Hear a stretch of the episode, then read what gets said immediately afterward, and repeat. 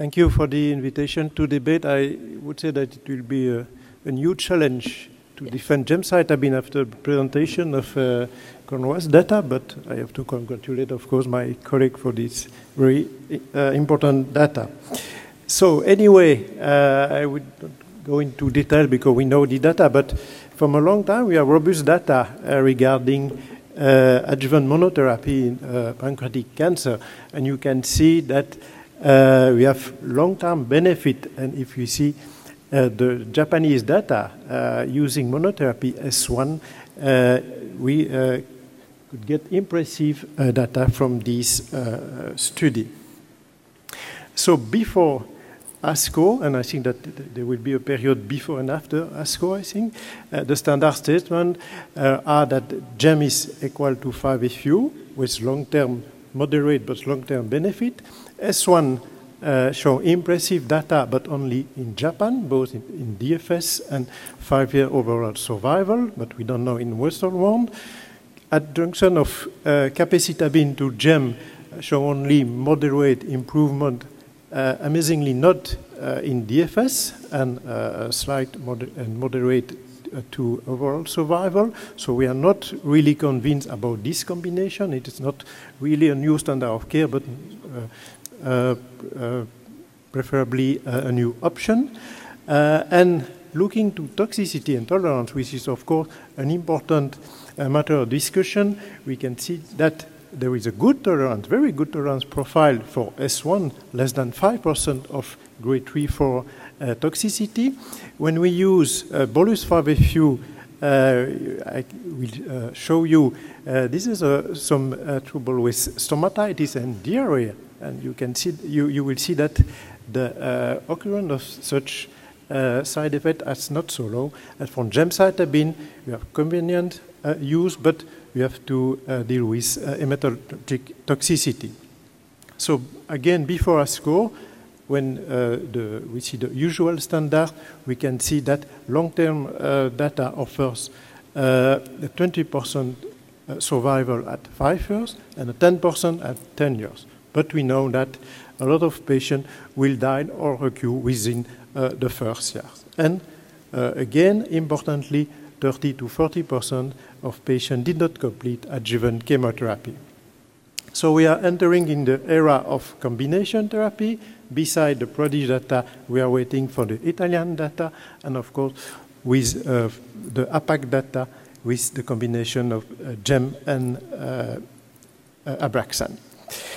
So it's clear that the FOLFIRINOX is the winner by uh, knockout. Uh, when we see the uh, data, I will not go uh, back to this uh, impressive data. But if we uh, compare to the uh, no data, you can see that there is close data to the uh, JASPAC results. And if we look to long-term data, three to five years survival, the data uh, from FOLFIRINOX are uh, not so uh, far to those provided by the JASPAC.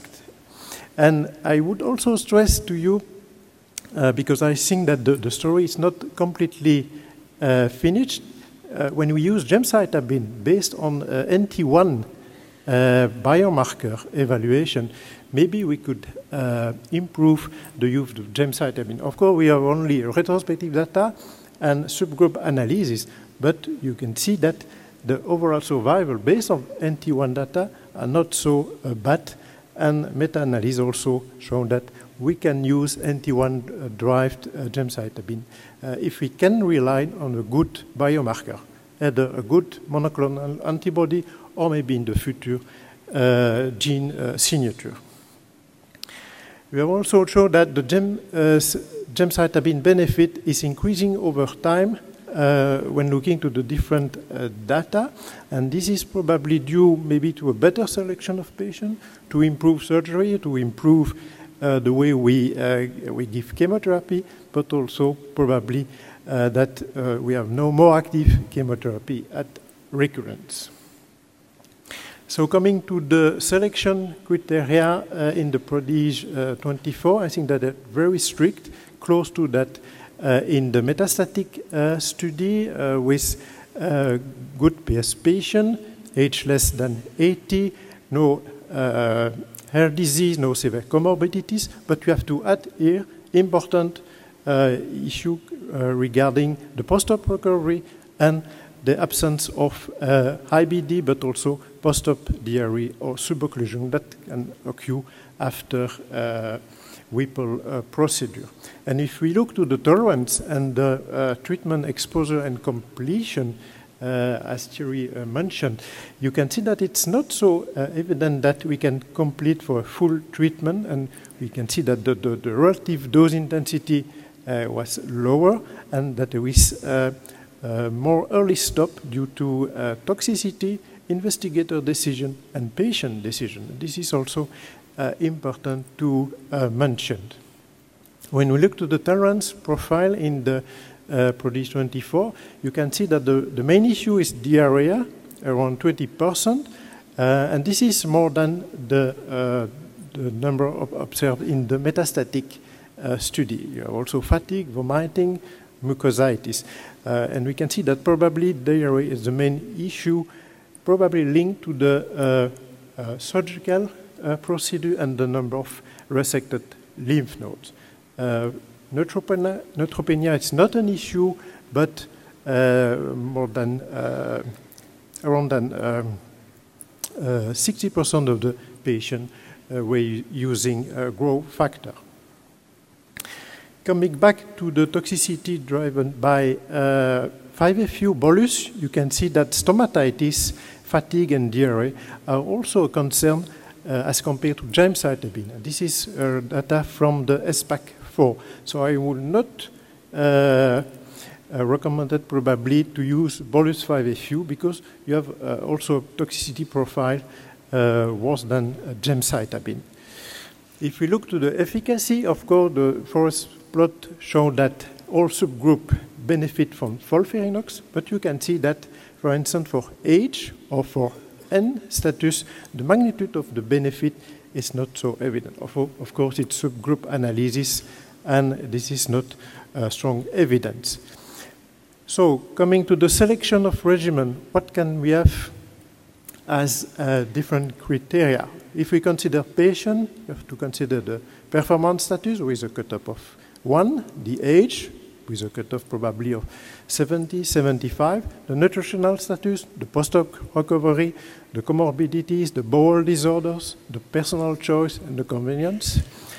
Also, an important uh, set, uh, criteria is probably the setting. As mentioned, we will go more and more to perioperative therapy. And so, if the patient is uh, exposed to a, a long sequence of neoadjuvant therapy, you have to take that into account and maybe to adapt your adjuvant therapy, uh, uh, even if the patient, for instance, do not respond to uh, neoadjuvant FOLFIRINOX. And we know that there is emerging work uh, to evaluate what is a pathological response uh, after neoadjuvant therapy.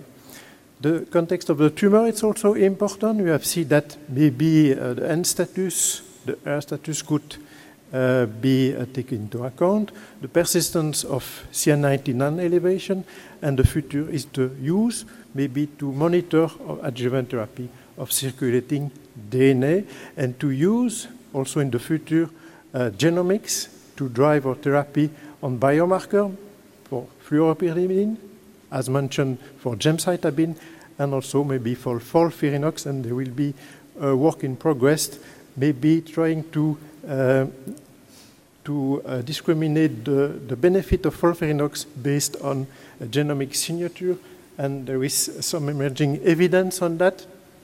Uh, regarding the Moffitt classification, you have two different types of pancreatic cancer, the classical type and the basal-like Lyme, and you can see that uh, the classical type is the only one that responds to uh, chemotherapy, mainly FOLFIRINOX. So also there is a way here to, uh, to explore the use of adjuvant chemotherapy.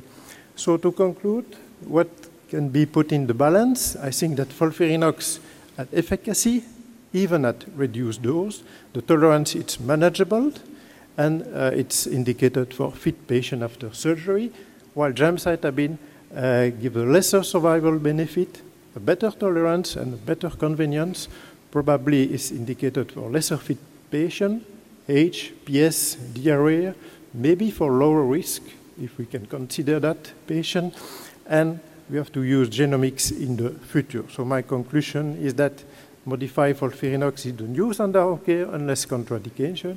Gemcitabine, maybe uh, S1 also in uh, Japan, and we have to learn more in Western world, uh, remains a valuable option for less fit patients, and we have to use the adjuvant approach within the context of uh, molecular and precision medicine. Uh, thank you for your attention.